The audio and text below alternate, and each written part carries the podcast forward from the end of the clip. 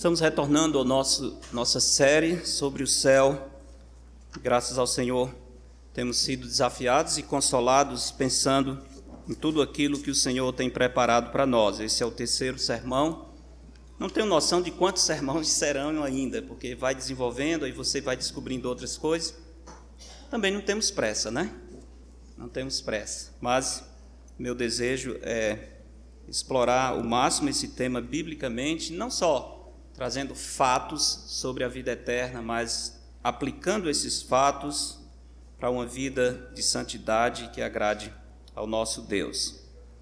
As Maravilhas da Casa do Pai é o nome, o nome da série.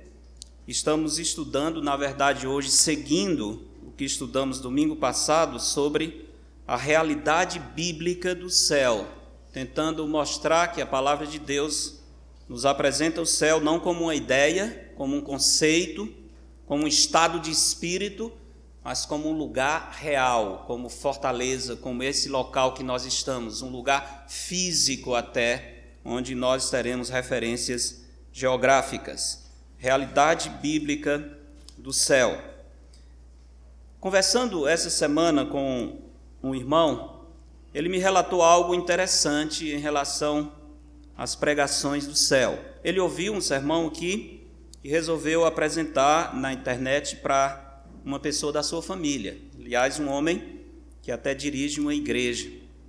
E depois de assistir o sermão no YouTube, a pessoa olhou para o irmão e disse: Será que o céu é tudo isso mesmo? É até difícil acreditar em tudo que esse pastor está dizendo. Imagina isso, irmãos. Essas palavras, eu acho, revelam a ignorância em que vivemos acerca da nossa pátria celestial, por culpa nossa. Não que a palavra de Deus não nos dê informações. Como desejar o céu se nós não conhecemos o céu? Ainda mais, como querer o céu se o que pensamos sobre o céu é tão insípido, tão sem graça, tão sem motivação? Essa não era a perspectiva dos santos nos tempos bíblicos e de muitos servos do Senhor ao longo da história. Pessoas que amavam a Deus, que conheciam a eternidade, desejavam o céu. Eu li a biografia do pastor, escritor, doutor uh, Lloyd Jones, que perto da sua morte, já com bastante idade, enfermo, sem muitas condições de continuar, a sua filha vinha orar por ele para que ele ficasse curado, e em um dos momentos ele disse: Não ore mais pela minha cura. Não ore, eu quero ir para o céu. Eu não tenho necessidade de continuar mais tempo nesse mundo. Essa era a perspectiva de santos nos tempos bíblicos, no tempo da, da história, ao longo da história da igreja. Com certeza, essa é a perspectiva do Senhor Jesus Cristo. Por exemplo, em João 16 e 28, ele diz: Vim do Pai e entrei no mundo, todavia deixo o mundo e vou para o Pai. Esse é, esse é o movimento que Cristo está fazendo. Veio do Pai, entrou no mundo, mas agora ele está feliz porque está deixando o mundo e voltando para o Pai. Antes de chegar ao seu destino final, evidentemente Jesus sabia que teria o Calvário mas isso não prendia a sua atenção. A provação, a dor, o sofrimento, a certeza da própria morte não tirava do Senhor a alegria e a ansiedade pela casa do Pai. Essa alegria que lhe estava proposta lhe motivava a suportar a cruz, diz Hebreus 12.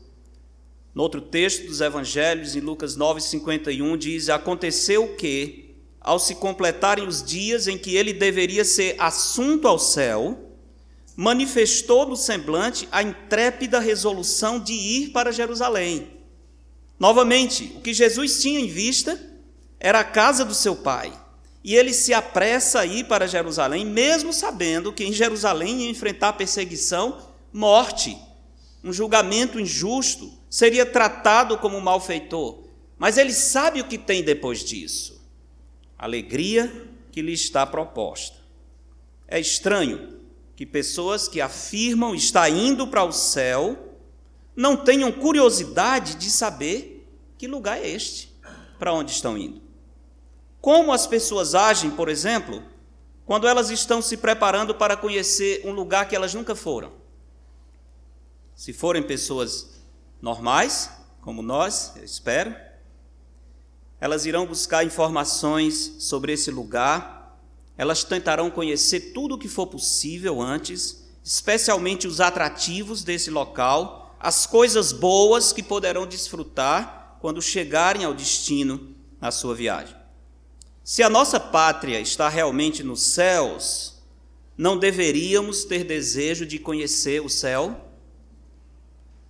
Se esse sentimento não estiver crescendo em nosso coração, podemos até perguntar: o céu é mesmo a nossa pátria? Semana passada falamos sobre a realidade bíblica do céu, destacando que o céu é um lugar real e especial.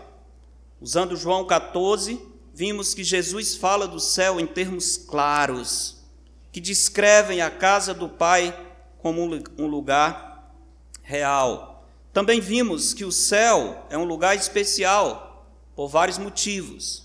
O céu é especial porque é onde o nosso Pai celeste habita. Pai nosso que estás no céus. Os céus é a casa do Pai. O céu é um lugar especial porque é o lugar preparado pelo Senhor para os seus discípulos. O céu é especial porque é o lugar onde viveremos com Cristo. O céu é especial porque é o lugar onde estão os nossos reais valores. Os nossos nomes estão escritos no céu, e isso indica nós temos um título de propriedade, nós temos uma posse nós temos um documento, um registro no cartório celeste de que nós pertencemos a esse local. É um lugar especial também, porque é o lugar onde outros salvos já estão, onde nós teremos o reencontro com todos os que dormiram em Cristo. Hoje nós vamos continuar um pouco mais falando sobre a realidade bíblica do céu, sempre lembrando a nossa lição principal. A certeza do céu muda a nossa vida na terra. A certeza do céu muda a nossa vida na terra. E hoje eu quero dar dois motivos a mais porque a certeza do céu muda a nossa vida na terra. O primeiro é pela alegria que nos espera no céu. E o segundo, pela descrição do posicionamento do céu. Vamos já pensar um pouco sobre isso. A certeza do céu muda a nossa vida na terra, por causa da alegria que nos espera no céu. Os irmãos lembram que na parábola dos talentos, a palavra gozo ou alegria descreve a recompensa do Senhor para os servos fiéis.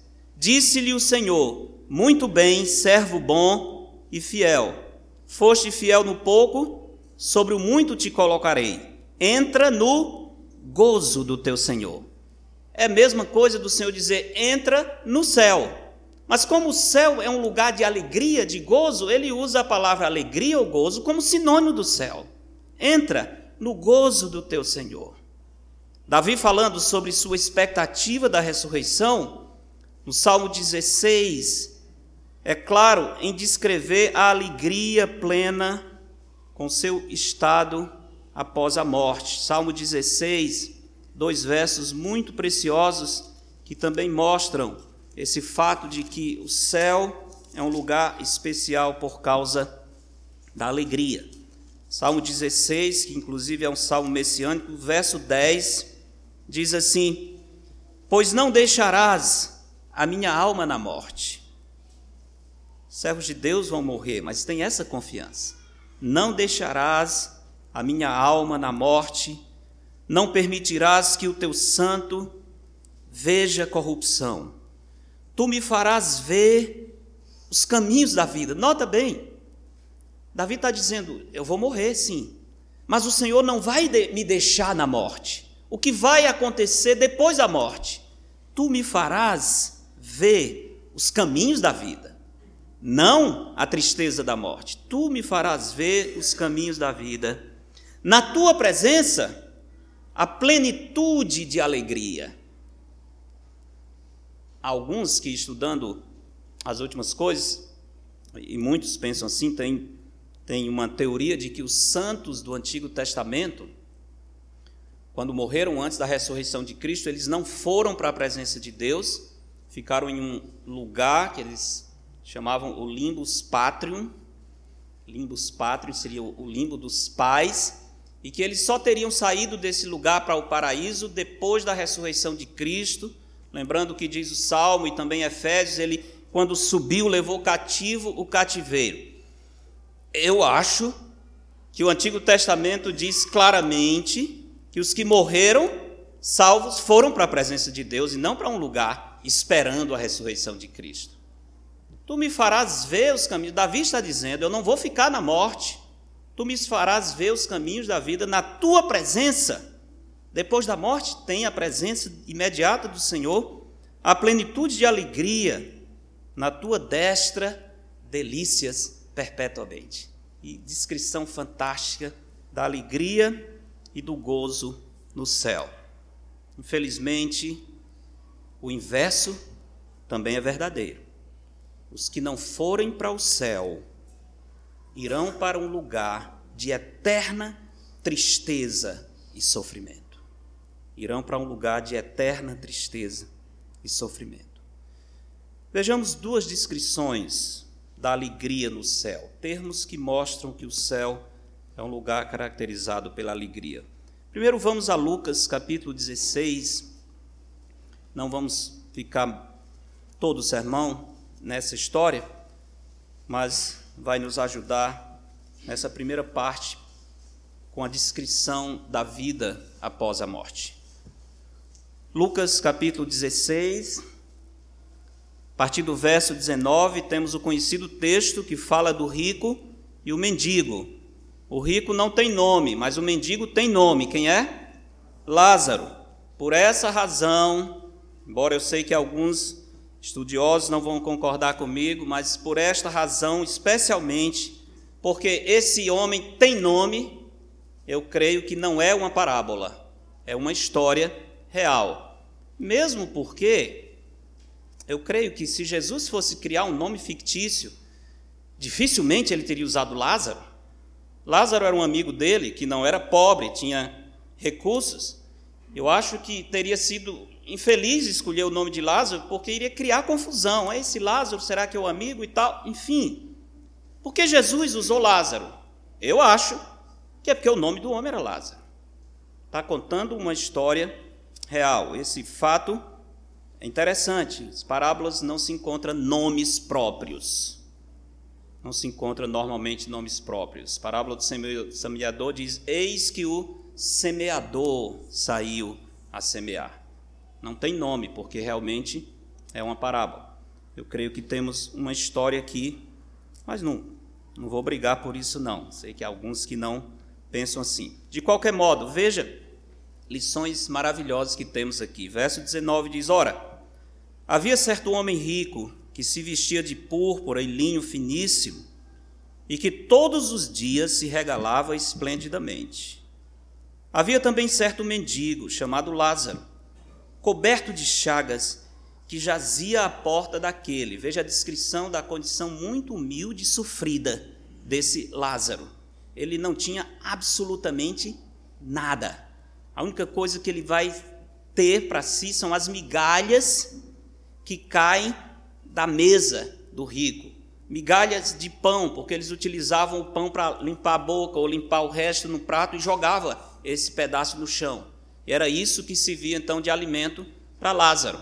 Seja, um homem desprovido de qualquer coisa, um homem de uma vida muito sofrida, que tem as suas chagas, não tem nem, ninguém que cuide dele, exceto os cães que vêm lamber as chagas. Uma situação muito triste. Havia, verso 21 diz, ele deseja, verso, verso 20, havia certo mendigo chamado Lázaro, coberto de chagas, que jazia à porta daquele e desejava alimentar-se das migalhas que caíam da mesa do rico, e até os cães vinham lamber-lhe as úlceras. Aconteceu morrer o mendigo e ser levado pelos anjos. É, aqui a, a descrição é imediata. Ele morreu e foi levado pelos anjos para onde? Para o seio de Abraão. É essa frase que nós vamos entender melhor o que significa isso. Morreu também o rico e foi sepultado. No inferno, estando em tormentos, levantou os olhos e viu ao longe Abraão e Lázaro no seu seio. Então, clamando, disse: Pai Abraão, tem misericórdia de mim e manda Lázaro que molhe em água a ponta do dedo e me refresque a língua, porque estou atormentado nessas chamas. Veja a descrição: ele vê água, água real, água que pode refrescar sua língua. Ele tem uma língua. Lázaro tem dedos. Eles estão conversando. É uma descrição muito física, muito concreta, não é uma ideia, não é um, um, conceito perdido, uma nuvem, uma nebulosa, nada disso. A vida está continuando, a identidade, a descrição é de um local físico. Disse, porém, Abraão: Filho, lembra-te de que recebeste os teus bens em tua vida. No inferno as pessoas têm memória. E Lázaro igualmente os males. Agora, porém, aqui ele está consolado, tu em tormentos. Vou falar disso um pouco adiante, mas é bem interessante que a Bíblia ensina que a consolação do céu, a recompensa do céu e o gozo no céu será maior para os que sofreram mais por amor a Cristo. Quanto mais fomos provados, maior será a alegria no céu. É diretamente proporcional a isso, diretamente proporcional. É bem interessante. Acho que é, que é isso que está implícito quando a mãe de Tiago e João chega para Jesus perto da sua morte e diz: Senhor, quero que concedas que esses meus dois filhos, na tua glória, um se assente à tua direita e outro à tua esquerda. Não queria nada ela, né? Só isso. Que o Senhor dê a direita e a esquerda para os meus dois filhos. Jesus disse: Você não sabe o que está pedindo. Você, vocês podem, por acaso, beber o cálice que eu vou beber, o que seria o cálice? O sofrimento, a morte que estava se aproximando. Jesus quase. Olha, mulher, para ter esse lugar de honra no céu, você está pedindo muita aprovação para os seus filhos, porque esse lugar de honra que é dado pelo Pai, não, é o Pai que, resolve, que vai resolver, mas fica implícito que o Senhor está dizendo: tem um cálice amargo para beber. Aqueles que bebem mais esse cálice amargo por amor a Cristo, receberão mais glórias na presença de Cristo. É, é bem óbvio isso aqui também na história de Lázaro.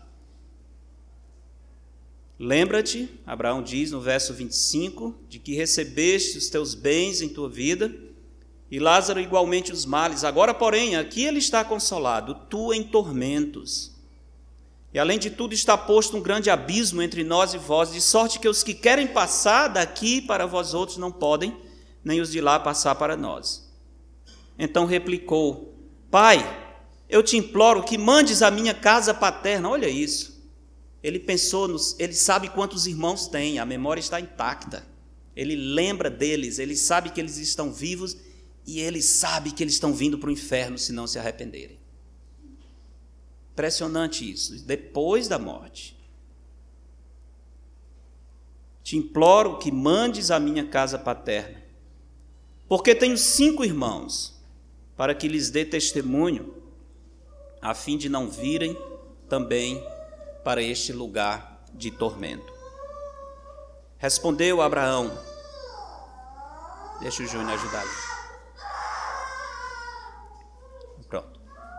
Respondeu Abraão: Eles têm Moisés e os profetas. Ouça-nos. Moisés e os profetas é sinônimo de quê? As Escrituras do Antigo Testamento. Eles têm as Escrituras. Ouçam a Escritura. É a Escritura que livra a pessoa do inferno. Ouçam-nos. Mas ele insistiu: Não, pai Abraão. Se alguém dentre os mortos for ter com eles, arrepender-se-ão. Abraão, porém, lhe respondeu: Se não ouvem a Moisés e aos profetas, tampouco se deixarão persuadir, ainda que ressuscite alguém dentre os mortos. A, a, frase que eu queria destacar, que o texto destaca, mostrando a alegria no céu, é o seio de Abraão. Lázaro foi levado pelos anjos para o seio de Abraão. Antes, devo dizer que esse texto, como disse, descreve uma história real, como eu entendo. E aqui fala de estar no seio de Abraão. O costume da época era que, quando se dava uma festa, um banquete, lembra, nesse tempo não tinha mesas e cadeiras. Eles tinham uma tábua quase ao nível do chão, os convidados se sentavam no chão e ficavam com os pés atrás. Lembra que a, o Evangelho descreve que Jesus estava uma vez à mesa e uma mulher veio e lavou os seus pés com as lágrimas, ungiu. Como ela teria feito isso se Jesus tivesse sentado numa mesa como as nossas? Não era. Então eles sentavam mesmo no chão, e se apoiavam com um braço e comiam com o outro, e todos ficavam nessa posição. O convidado que está aqui à direita, ele está no seio do anfitrião. Lembra que diz que na última ceia João estava conchegado ao seio, ao peito de Cristo? Não que ele tivesse encostado no peito de Cristo, ele estava nessa posição. Mesma coisa que está acontecendo aqui. Lázaro está no seio de Abraão, isso é, Lázaro está numa posição de honra em um banquete celestial que o, está, que o aguardava no momento em que ele chegou na casa do Pai. Aqui temos a imagem de Lázaro sendo recepcionado em um ambiente festivo, tendo como anfitrião ninguém menos do que o próprio Abraão, recebendo esse servo de Deus e lhe apresentando um maravilhoso banquete. Como eu disse, o céu é um lugar onde nos reencontraremos com todos os salvos que já dormiram em Cristo. Não somente encontraremos Abraão e os outros, mas seremos recepcionados em um momento festivo. Eu imagino a alegria dos que estão nos céus quando chegam os conhecidos a expectativa que eles têm, não é? Não sei se existe um sistema de, de e-mail, de comunicação que avisa, ó, oh, tá chegando, tá chegando, vem de onde? Lá do Planalto, ah, do Planalto, está precisando alguém do Planalto aqui.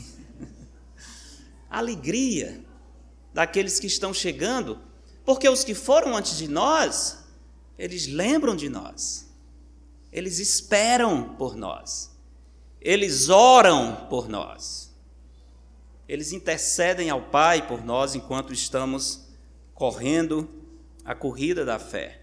Tudo isso está na Escritura, viu? Não vou ver todos os textos agora, mas tudo isso está na Escritura.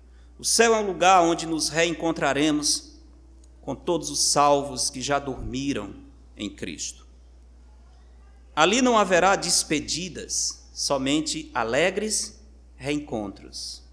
As alegrias do céu, como disse, a recompensa no céu será tanto maior quanto tenha sido as nossas provações. Quanto mais sofremos por amor a Cristo, mais nos alegraremos em Cristo, mais descansaremos em Cristo, mais ficaremos admirados com a glória da Nova Jerusalém, com a recepção que o Senhor vai nos dar. O seio de Abraão mostra que o céu é um lugar de grande alegria, de grande gozo, de grande felicidade. Lucas 23, 43, tem uma palavra também que indica que o céu é um lugar de grande alegria. Lucas 23, 43, narra, texto inteiro narra o diálogo de Jesus na cruz com aqueles ladrões, especialmente com aquele que se arrependeu. Verso 42 diz: E acrescentou Jesus, e acrescentou, o ladrão falando: Jesus, lembra-te de mim quando vieres no teu reino. Jesus lhe respondeu: Em verdade te digo que hoje, hoje, Testemunha de Jeová e algumas seitas que, que negam a nossa mudança imediata para a presença de Deus, e ensinam uma doutrina estranha de que depois da morte nós vamos ter um tempo em que a alma fica dormindo, eles leem esse texto colocando uma vírgula para facilitar o seu ensino. Eles dizem: ah, Jesus lhe respondeu, em verdade, em verdade te digo hoje, que estarás comigo no paraíso. Notaram como muda completamente? Em verdade, em verdade te digo hoje que estarás, não está dizendo que vai estar no paraíso hoje, ele está dizendo hoje, mas o que o texto diz não é isso. Em verdade, em verdade te digo que hoje estarás comigo no paraíso. O elemento temporal é para a condição de estar no paraíso, não para o momento da fala que Jesus está se dirigindo ao ladrão. O apóstolo Paulo narra a sua experiência de ter ido ao céu da seguinte forma: fala de um homem que ele conheceu que foi arrebatado ao paraíso. Jesus falou: Hoje estarás comigo no paraíso. E Paulo, em 2 Coríntios 12, 4, fala de um homem que foi, que é ele próprio, que foi arrebatado ao paraíso e ouviu palavras inefáveis, as quais não é lícito ao homem referir. Em Apocalipse 2 e 7 diz: Quem tem ouvidos, ouça o que o Espírito diz às igrejas. Ao vencedor, dar-lhe-ei que se alimente da árvore da vida que se encontra no paraíso. De novo, três, três textos onde a palavra paraíso aparece para descrever o céu onde os servos de Deus estão. A palavra paraíso vem da língua persa, significa um parque ou jardim murado. É isso que significa paraíso. Essa palavra descrevia os grandes jardins murados no palácio real do imperador Ciro. Na Septuaginta, que é a versão grega do Antigo Testamento, duas vezes a palavra paraíso é usada para descrever o jardim do Éden. Aparece em Gênesis 2:8 e aparece em Ezequiel 28:13. Essa mesma palavra descrevendo o jardim do Éden. Mais tarde, por causa das crenças judaicas de que Deus haveria de restaurar o Éden, a palavra paraíso se tornou o termo para descrever o eterno gozo dos santos, dos justos na presença de Deus. Estar com o Senhor é estar no paraíso. Notemos que um jardim referido como paraíso aqui não é um jardim onde as plantas crescem de maneira natural. É um jardim murado. É um jardim onde você vai encontrar plantas belíssimas, mas cuidadas pelo homem. Onde tem a beleza da natureza, mas tem a presença e o toque do homem. O jardim do Éden era exatamente assim. Um lugar lindíssimo, preparado por Deus, mas Adão cultivava. A ideia do paraíso é um jardim onde tem a beleza da criação e onde tem a presença do cuidado humano. Em Apocalipse 2:8 ou 2:7, como mencionei, aprendemos que os verdadeiros vencedores, os salvos, terão o privilégio de comer da árvore da vida. Ao vencedor dar-lhe-ei que se alimente da árvore da vida que se encontra no paraíso de Deus. Isso está em Apocalipse 2:7. Ou seja, a mesma árvore que um dia esteve na terra, no Éden, se encontra no céu hoje. Aquela mesma árvore foi transferida para o céu. Lemos no início do culto Apocalipse 22, que no verso 2 diz assim: No meio da praça, muito interessante essa descrição, no meio da praça de quê? Da, da Nova Jerusalém aquela cidade gloriosa, ela tem uma praça. E no meio da praça, de uma a outra margem do rio, tem um rio também nessa praça, está a árvore da vida. Essa que no capítulo 2 diz que os salvos vão se alimentar dela. Está a árvore da vida que produz doze frutos, dando seu fruto de mês em mês, e as folhas da árvore são para a cura dos povos. Vimos isso também, os irmãos já entendem que não, não vai, nenhum mês vai ter banana, vão ser frutos diferentes. Né? Juntando as informações, parece que a Bíblia está revelando que após a queda no pecado, quando o homem foi expulso do Éden, o jardim do Éden e a sua árvore não foram destruídos, foram conservados, mantendo as mesmas propriedades físicas. Lembra? Em Gênesis diz que o homem foi expulso e quem guardava a entrada do jardim? Os anjos, os querubins, especificamente essa ordem angelical, querubins. Aonde estão os querubins? Na presença do Senhor. Algo indica que Deus transferiu esse jardim para o céu, porque a árvore está lá. Os querubins são uma ordem angelical que estão perto de Deus.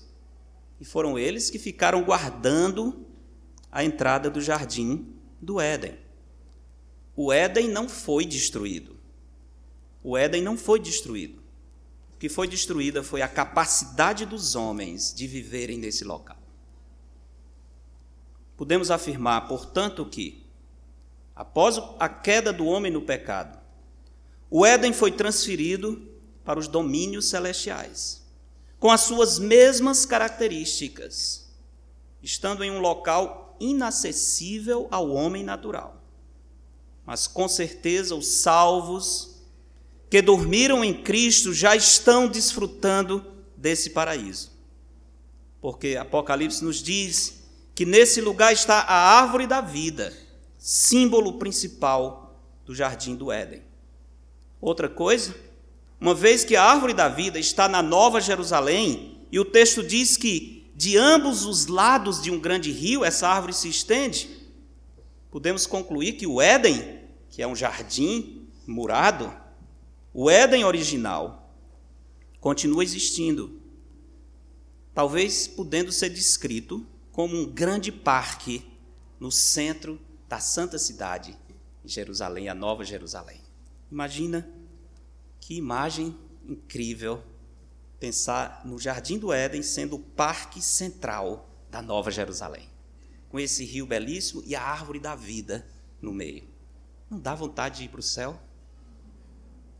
Apesar de toda a terra ter se tornado presa do pecado, por razões especiais, Deus conservou o jardim do Éden. Deus conservou. Talvez por ter sido um local onde o Senhor se encontrava com o homem.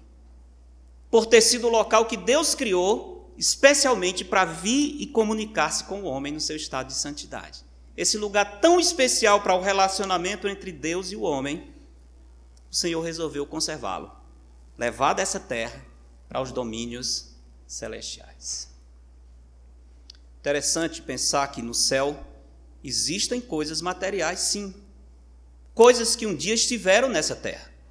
Isso mostra claramente que o céu é um lugar físico e um lugar maravilhoso. Seio de Abraão, paraíso, mostram as alegrias no céu. Mas eu mencionei que há um outro motivo pelo qual a certeza do céu muda a nossa vida na terra pela descrição do posicionamento do céu posicionamento do céu. Imagina isso. Aqui eu queria considerar um pouco sobre a localização do céu. Vou dizer onde ele fica, as coordenadas. Já pensaram aonde fica o céu? Final do sermão eu vou dar o mapa que quiserem visitar. Não, não tem mapa. Mas a Bíblia dá umas descrições interessantes sobre o céu. Primeiro, sobre a distância. Qual é a distância do céu em relação à Terra? Como disse, não existe mapa que nós possamos localizar o céu, mas a Bíblia nos diz que o céu está acima. Essa é a descrição. Onde é que está o céu? Ninguém nunca fala na Bíblia, na Bíblia nunca fala do céu para baixo. Para baixo fala sepultura, o mundo dos mortos, mas quando fala do céu, é sempre para cima. Tanto que Deus é descrito como o Altíssimo, não é? O Altíssimo, isso ele está na, nas mais altas alturas. Quão alto é isso? É muito alto. Posso garantir que é bastante alto, vou mostrar para vocês algumas coisas interessantes. Jesus desceu do céu. É assim que a Bíblia descreve. Se ele desceu é porque ele estava nas alturas. Porque eu desci do céu não para fazer a minha vontade, sim a vontade daquele que me enviou. Em João 8, 23, o Senhor diz: Vós sois cá de baixo, eu sou lá de cima. Está vendo? Ele vem de cima, os céus está acima. Em João 3,13 diz: Ora, ninguém subiu, subiu ao céu, senão aquele que de lá desceu. Todas as descrições do céu na Bíblia é um lugar que está acima de nós. Jesus subiu, ele foi assunto ao céu. Que será, pois, se virdes o filho do homem subir ao lugar, para o lugar onde primeiro estava? João 6, 62. Lhes disseram: Varões galileus, galileus, por que estáis olhando para as alturas? Esse Jesus que dentre vós foi assunto, novamente a ideia de ir acima, foi assunto ao céu, virá do modo como viste subir. São os anjos falando com os apóstolos, lá em Atos 1, verso 11. João, quando foi visitar o céu, ele não desceu, ele subiu. Apocalipse 4 diz depois destas coisas olhei, e eis não somente uma porta aberta no céu, como também a primeira voz que ouvi, como de trombeta, ao falar comigo, dizendo: Sobe para aqui, sobe para aqui, e te mostrarei o que deve acontecer depois destas coisas. Paulo, quando teve o privilégio incrível de ir na presença de Deus, o terceiro céu, ele também subiu, segundo Coríntios, capítulo 12. Segunda epístola de Paulo aos Coríntios, capítulo 12. Texto interessante.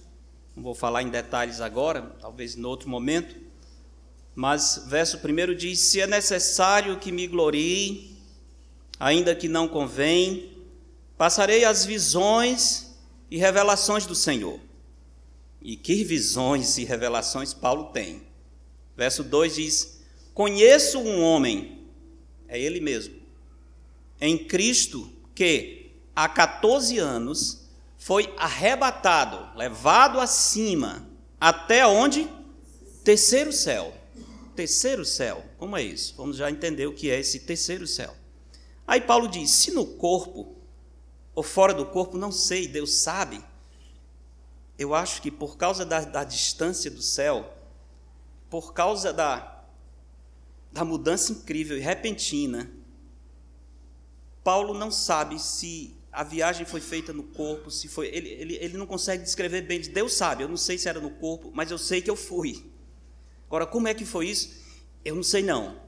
Se foi no corpo ou fora do corpo, não sei, Deus o sabe. E sei que tal homem, ele diz, se no corpo ou fora do corpo não sei, Deus o sabe. Diz, olha, preste bem atenção, não me pergunte que eu não sei. Foi arrebatado, levado ao paraíso e ouviu palavras inefáveis, as quais não é lícito ao homem referir. O apóstolo Paulo descreve esse paraíso como o terceiro céu. O que significa isso? Bem, primeiro, vamos entender o que é o primeiro céu. O primeiro céu, conforme a Escritura descreve, é o firmamento, é o que nós conseguimos perceber a olhos nus. A Bíblia fala muitas vezes do firmamento como céu, por exemplo, Salmo 103:11 diz: Pois quanto o céu se alteia acima da terra, assim é grande a sua misericórdia para com os que os temem, para com os que o temem. Esse céu aqui, claro, é o firmamento. Salmo 8 diz: As aves do céu, os peixes do mar, tudo que percorre as sendas dos mares. As aves do céu só pode ser desse céu que nós enxergamos aqui, o primeiro céu. Isaías diz: Porque assim como descem a chuva e a neve dos céus, não vem do trono de Deus, vem dos céus que nós vemos, o firmamento, é aí onde acontece o ciclo da água o ciclo hidrológico que mantém a vida na Terra. Isso acontece no céu, no primeiro céu. O primeiro céu é o que a gente vê quando viaja de avião, por exemplo. Né? E é que a gente vê umas coisas diferentes do que se vê aqui, especialmente se for um dia nublado, onde você está acima das nuvens. O primeiro céu é lindíssimo, né? É lindíssimo. É muito interessante, impressionante. Mas não é tudo. É só o primeiro, tem mais dois. O segundo céu, e aí é bem mais alto. Aí os aviões não chegam. é onde estão as galáxias, as estrelas, os planetas. É onde os homens, pouco a pouco, têm conseguido explorar com as suas viagens espaciais incríveis. Esse é o segundo céu. O terceiro céu é a morada de Deus, do Altíssimo. Salomão disse: O céu dos céus não te podem conter. Ou seja, nem o segundo céu, esse dos astros, das galáxias, de tudo que é infinito, infinito, Salomão diz: isso não contém a Deus. O céu é maior do que isso. O céu, a morada de Deus, engloba tudo isso. É grande e é longe, tá? Céus dos céus não te podem conter. Mas qual é a distância do terceiro céu? Já pensou nisso? E aqui eu estou trazendo algumas coisas interessantes que eu li no material do pastor John MacArthur. Algumas ilustrações e, e, e distâncias curiosas. Sabemos que em 1958 foi enviada a nave espacial Pioneer 1. Essa nave viajou 70 mil milhas no espaço. E, evidentemente, 70 mil milhas não chegou no céu no terceiro céu. Também a, a nave soviética chamada Luna 1, ela foi ao espaço em 1959. Foi a primeira que fez a órbita em torno do Sol. Ela já percorreu mais espaço, foi 373 mil milhas nas alturas. Ela foi longe, mas não chegou no céu ainda. Os Estados Unidos mandou a Pioneer 4 é porque parte aqui tá, tá, né? eu, não, eu não, nem, nem traduzi algumas informações. Essa, essa Pioneer, ela viajou 407 mil milhas. 407 mil milhas. Agora, a milha é 1,6 quilômetros, né? Então, multiplique isso aí por 1,6 para você saber quantos quilômetros. Eu nem multipliquei porque talvez não sabe nem dizer o número, né? Então, mas vamos deixar em 407 mil milhas. Outras espaçonaves têm ido e vindo, fazendo viagens cada vez mais longas.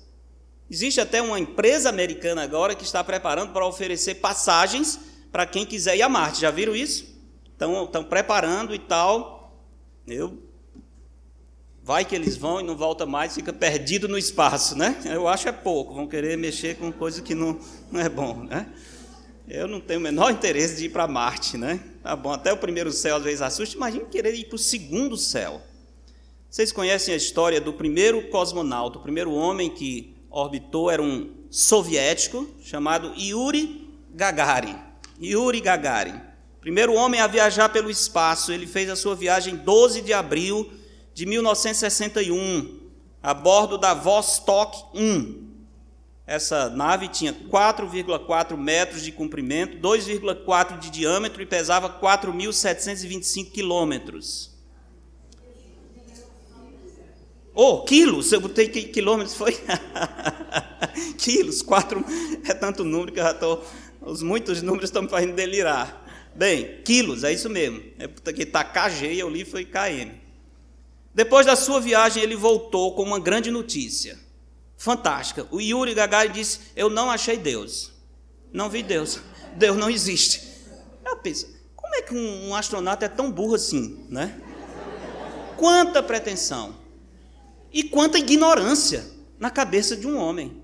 Achar que dando uma volta ao redor da terra, ele era, mas voltou orgulhoso, bem que nosso país diz que Deus não existe. Rodeia ao redor da terra e não vi Deus. Ora mais. Ele só arranhou a superfície do segundo céu. Ele nem foi no segundo céu direito. Ele só arranhou, ele chegou nas beiradas só. O segundo céu ainda, ainda tem muito mais coisa. Como é que ele iria ver Deus? Só no limite do segundo céu. A Lua está a 211.463 milhas acima da Terra. Se você andar nessa direção, se você pudesse andar em direção ao espaço, andando 38 quilômetros por dia, iria precisar de 27 anos para chegar na Lua E quando chegasse na Lua, você ainda não estaria no céu. Vamos pensar no, no movimento espacial em termos da velocidade da luz. Um raio de luz alcança a luz em 1,5 segundo. 1,5 segundo, porque ele anda a 180 mil milhas por segundo. É, é bem depressa. 300 mil, nós falamos quilômetros. Se a gente andasse nessa velocidade, quando é que nós chegaríamos no terceiro céu? Pensemos aqui em alguns planetas vizinhos que estão aqui no quintal da Terra. Se nós pudéssemos andar na velocidade da luz, nós chegaríamos em Mercúrio em 4,5 minutos, andando a 300 mil quilômetros por segundo. Iríamos levar 4,5 minutos. Porque Mercúrio não é tão longe, são apenas 50 milhões de milhas distante da Terra. Se nós continuássemos nessa mesma velocidade, nós iríamos chegar em Marte em 4 minutos e 21 segundos. Também não é tão longe, são apenas 34 milhões de milhas distante da Terra. Já Júpiter seria um pouquinho mais distante. Nós precisaríamos de 35 minutos andando a 300 mil quilômetros por segundo. Iríamos precisar de 35 minutos e 11 segundos. Por quê? Porque Júpiter está a 367 milhões de milhas. 367 milhões de milhas.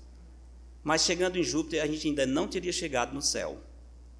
Agora, se nós andássemos nessa, na velocidade da luz, nós iríamos chegar em Saturno em cerca de uma hora e dez segundos, porque é um pouquinho mais distante, são 790 milhões de milhas.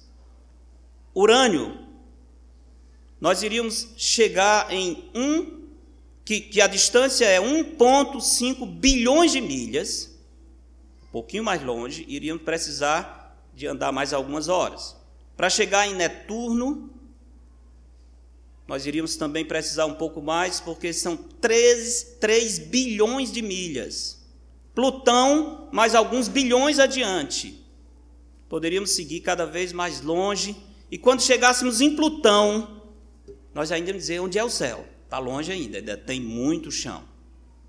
Agora, pense da perspectiva da Terra. A nossa Terra é um dos planetas da nossa galáxia que se que gira em torno do Sol. A Terra tem um diâmetro de 8 mil milhas. O diâmetro da Terra são 8 mil milhas. E tem a massa. Eu, eu lembro um, um colega desorientado na escola, nunca esqueci, professor de geografia, dando o peso da Terra.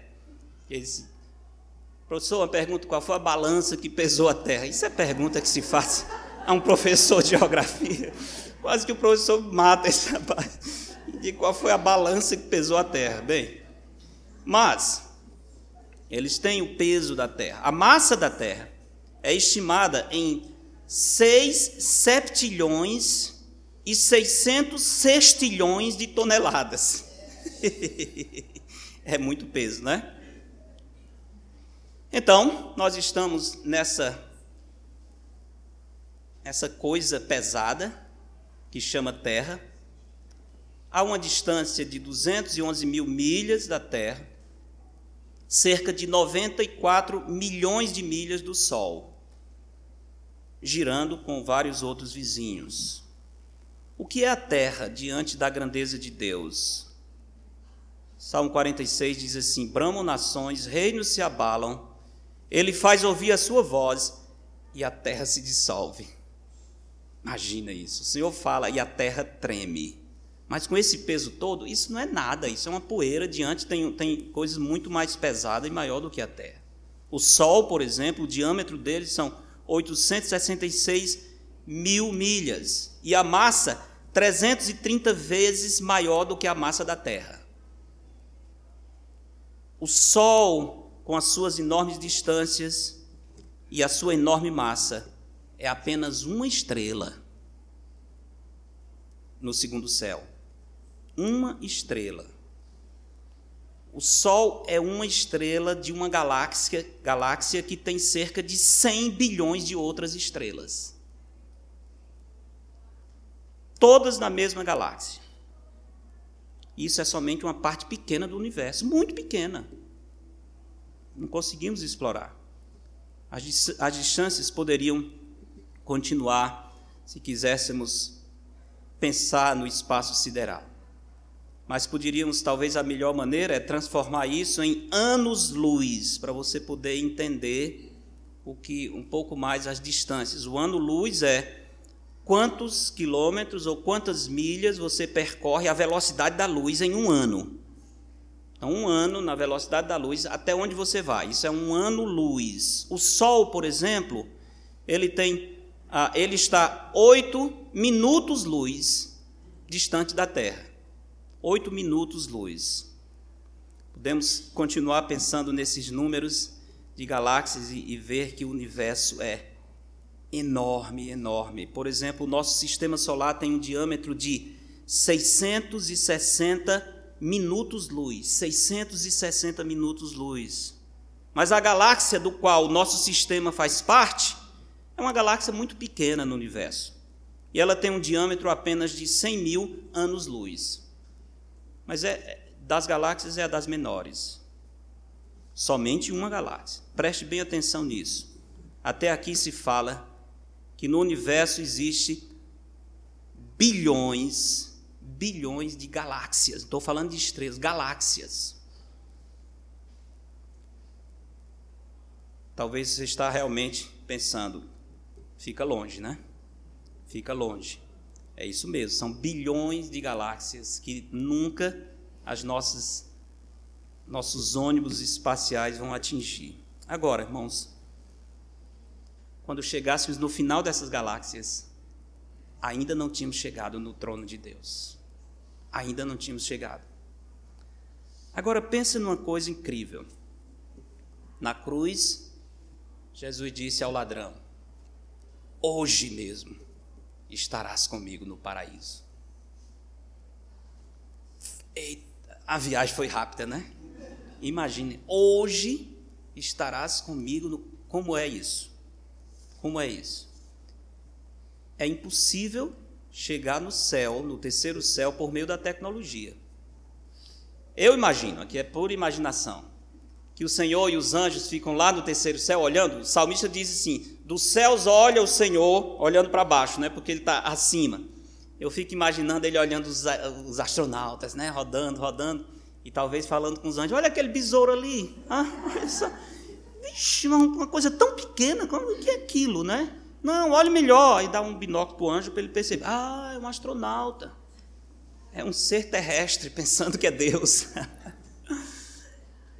A diferença é enorme, irmãos. É enorme. Eu fico também pensando que talvez os salvos lá no paraíso achem graça dos astronautas, né? Às vezes fica olhando, coitados nem sabe que não são, não passam de pó e cinza. A enorme diferença entre Deus e os homens se manifesta, por exemplo, na viagem dos salvos para o céu. Ausente do corpo, presente com o Senhor. Entende por que, que Paulo disse: se foi no corpo, se foi fora do corpo, eu não sei, porque é algo tão incrível, tão estranho, que você está aqui num piscar de olhos, você foi além das, dos bilhões de galáxias. E você diz: como foi que eu cheguei aqui? Chegou, né? Num instante, ausente do corpo, presente com o Senhor. Aconteceu morrer o mendigo e ser levado pelos anjos para o ser de Abraão. Imediatamente para o terceiro céu. O céu é um lugar incrível, maravilhoso, porque é, um, é o paraíso, é o lugar de alegrias indizíveis e porque é um lugar, é a casa de Deus, e por ser a casa de Deus, é maior do que todo o universo. Imagine todo o universo e o céu ao redor dele. Tudo isso dentro do céu. E esse céu sendo a casa de Deus e a nossa casa. Que um dia estaremos na presença do Senhor. lição é: a certeza do céu muda a nossa vida na terra. Como é que isso acontece? Bem, o paraíso que foi perdido com o pecado será restaurado. Isso deve trazer alegria para nós. Nós vamos ter a oportunidade de experimentar as mesmas alegrias e prazeres que Adão experimentou antes do pecado. Isso deve nos alegrar, deve nos motivar. Como vimos também, as provações na terra são maneiras pelas quais o Senhor nos prepara para o céu. A nossa leve e momentânea tribulação produz para nós o que? Eterno peso de glória. Quanto maior a aprovação, maior a glória que nos aguarda no céu. Vai ser grande, né, Sara? Quase que a gente pede ao Senhor mais provação, né, para ter mais glória na presença do Senhor. Quanto, quanto maior o sofrimento, quanto maior a dor, quanto maior a tristeza, quanto maior a decepção, por amor a Cristo, por amor a Cristo, deixe isso bem claro, maior será nossa recompensa no céu. Bem-aventurados sois quando, por minha causa, vos injuriarem, vos perseguirem e, mentindo, disserem todo mal contra vós. Regozijai-vos e exaltai, porque grande é o vosso galardão nos céus. Quanto maior a injúria, quanto maior a calúnia, quanto maior a perseguição, maior o galardão que o Senhor tem para nós. Finalmente, pensar na distância do céu e na grandeza do céu mostra quão insignificante nós somos e quão magnífico é o nosso Deus. Essa é uma verdade poderosa para nos dar descanso e consolo.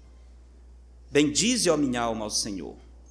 Senhor Deus meu, como tu és magnificente, sobrevestido de glória e majestade, coberto de luz como de um manto. Tu estendes o céu como uma cortina pões nas águas o vigamento da tua morada, tomas as nuvens por teu carro e voas nas asas do vento.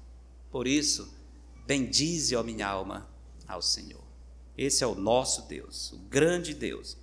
Esse é o céu maravilhoso que o Senhor tem para nós. Amém? Amém? Lembremos disso, irmãos. Vivamos felizes por causa desta certeza.